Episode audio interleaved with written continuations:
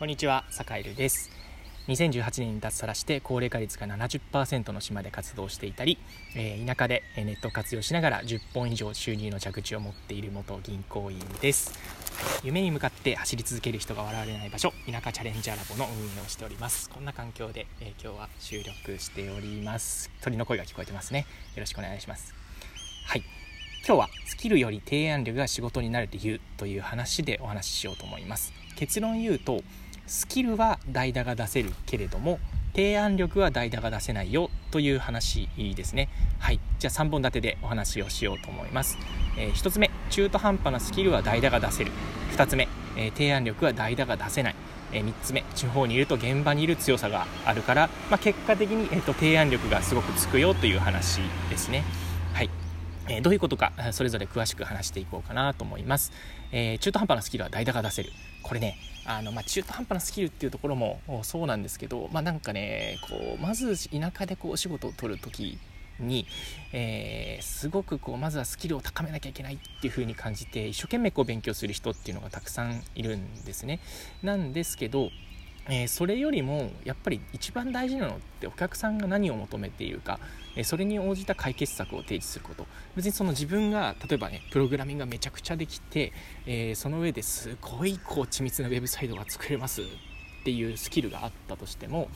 え、でもお客さんの高能力お客さんが求めているものっていうのは場合によってはそういうものではないかもしれない。っていうことをですね。本当にこうちょっとねあの例えば無料のペライチとかで、えー、ウェブサイトを作るだけでいいかもしれないし、えー、はたまたなんだろうウェブサイトもしかしたらいらないかもしれない。別のことやった方がいいかもしれない。みたいなことがあったりするんですね。なので本当のお客さんのニーズを汲み取ってきちんとした提案、えー、あるいはその提案に応じてやるんですけど提案をいろいろするんですけど、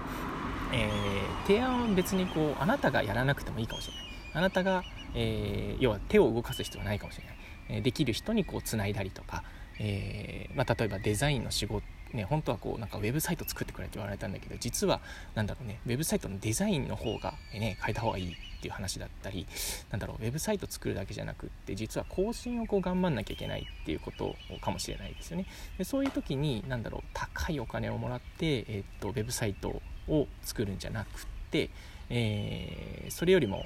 なんだろうなえウェブサイトの更新をできる人を育てるっていう方が、えー、もしかしたらこう、ね、相手のお客さんにとっては必要かもしれない。だから例えば、えー、50万60万で、えっと、あなた、えー、ウェブサイト作ってくれよっていうふうに言われたとしてもうん場合によってはあのそういうことをこうお断りして、えー、て言うんでしょうね、え、実際そのね企業の中の人を更新担当として育てた方がいいですよと。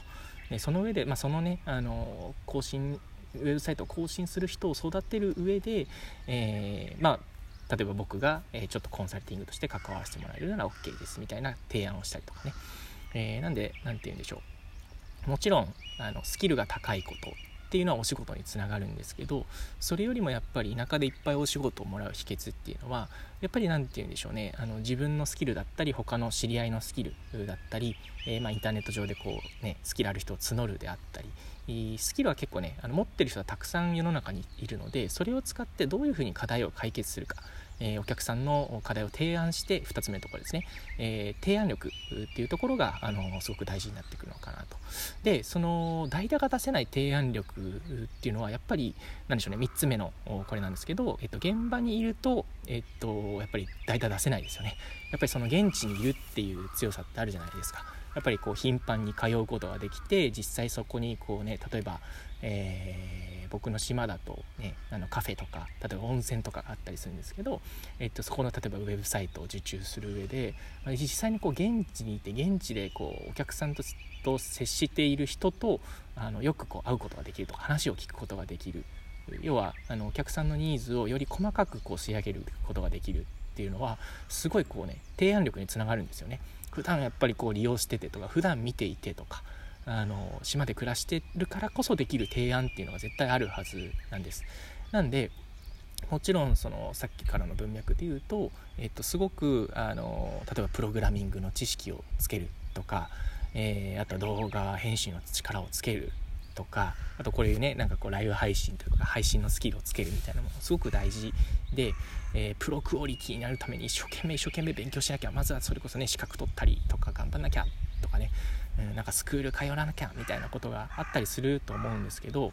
えー、それよりもまずあの仕事ができるようになるというか任されるようになるのって、ままずね何ていうかこう課題が多いこう現場に飛び込んであこれってなんだろうね自分のスキルじゃ例えばね解決できなかったとしても彼と彼がいれば解決できるかもしれないみたいなことを考える。それこそが何ていうか自分が唯一無二のこう代わりのいないこう人物になるっていう秘訣なのかななんていうことを思っています。なんで、えー、っと結論を言うと、まあ、スキルを磨くのも大事だけれどもスキルは代打が出せてしまうから、え、代が代打ができない提案力っていうのを、えー、磨きましょうと。でその磨く上でやっぱりあの現地にいるっていうのは強いよねと。いうことですね。だから田舎に行きたい。あるいは今田舎にいるっていう方はすごくすごくチャンスですね。自分はスキルがないからとか、えなんかねあのそれこそウェブサイトとか全然作れないけどとかいう感じでもそれこそなんだろうあの僕が受けている仕事なんかだとワードプレスで、えっと、ひな形をインストールする。それこそサーバーを契約してドメイン取ってワードプレスのひな形っていうのをインストールする。これだけで、えっと、実はね仕事になったりしてるんです。それこそワードプレスの更新ができる、うん、ワードプレスの更新ができる。それこそググれググるググる力があればねそれねあのお仕事になったりしますからね。うん。そう本当に嘘みたいな話で、えっと、ワードプレスの更新をするだけでちょっとお仕事になったりお仕事を、ね、取れたりっていうことがあったりします、えー、なんで、えっと、田舎で仕事がないとか田舎で、ね、スキルがないと食っていけないんじゃないかななんていうふうに、えー、思う人が結構多いと思うんですけどもう大事なのはねとにかくね課題を見つける力と、えー、提案力というお話でございました、えなんでねあのなんていうかこう課題を見つけるのが好きな人、えそれをねうん課題を見つけた課題に対してあこうしたらこううまくいくんじゃないですかとかあこれだこれぐらいだったら僕できますよみたいな感じでこうやっちゃう人っていうのがねあの田舎ではあのお仕事がバンバン取れていくのかななんていうことを思っていたりします。はい、今日は、えー、まあ、スキルより提案力が仕事になる理由ということで、えー、とお話ししました。はい、こんな感じでね、えー、今日は外で収録しています。外でね気持ちいいです。目の前がね港でえー、気持ちいいですね。こんな環境で、えー、いつも働いてます。はい。もし興味がある人がいたら是非山口県の周防島町というところで、えーと、収録してるんですが、えー、ぜひ島の方に遊びに来てもらえたら嬉しいです。はい、ちなみに、えっと、私ね、あの田舎チャレンジャーラボという地方で頑張る人、えー、これから頑張りたい人が集まるオンライン、えー、村、オンラインサロンをやってたりするので、えー、もしね、あの興味がある人は、ぜひ覗いていて覗いてみていただけたら嬉しいです。はい、それでは、え、また皆さん良い一日をお過ごしください。さよなら。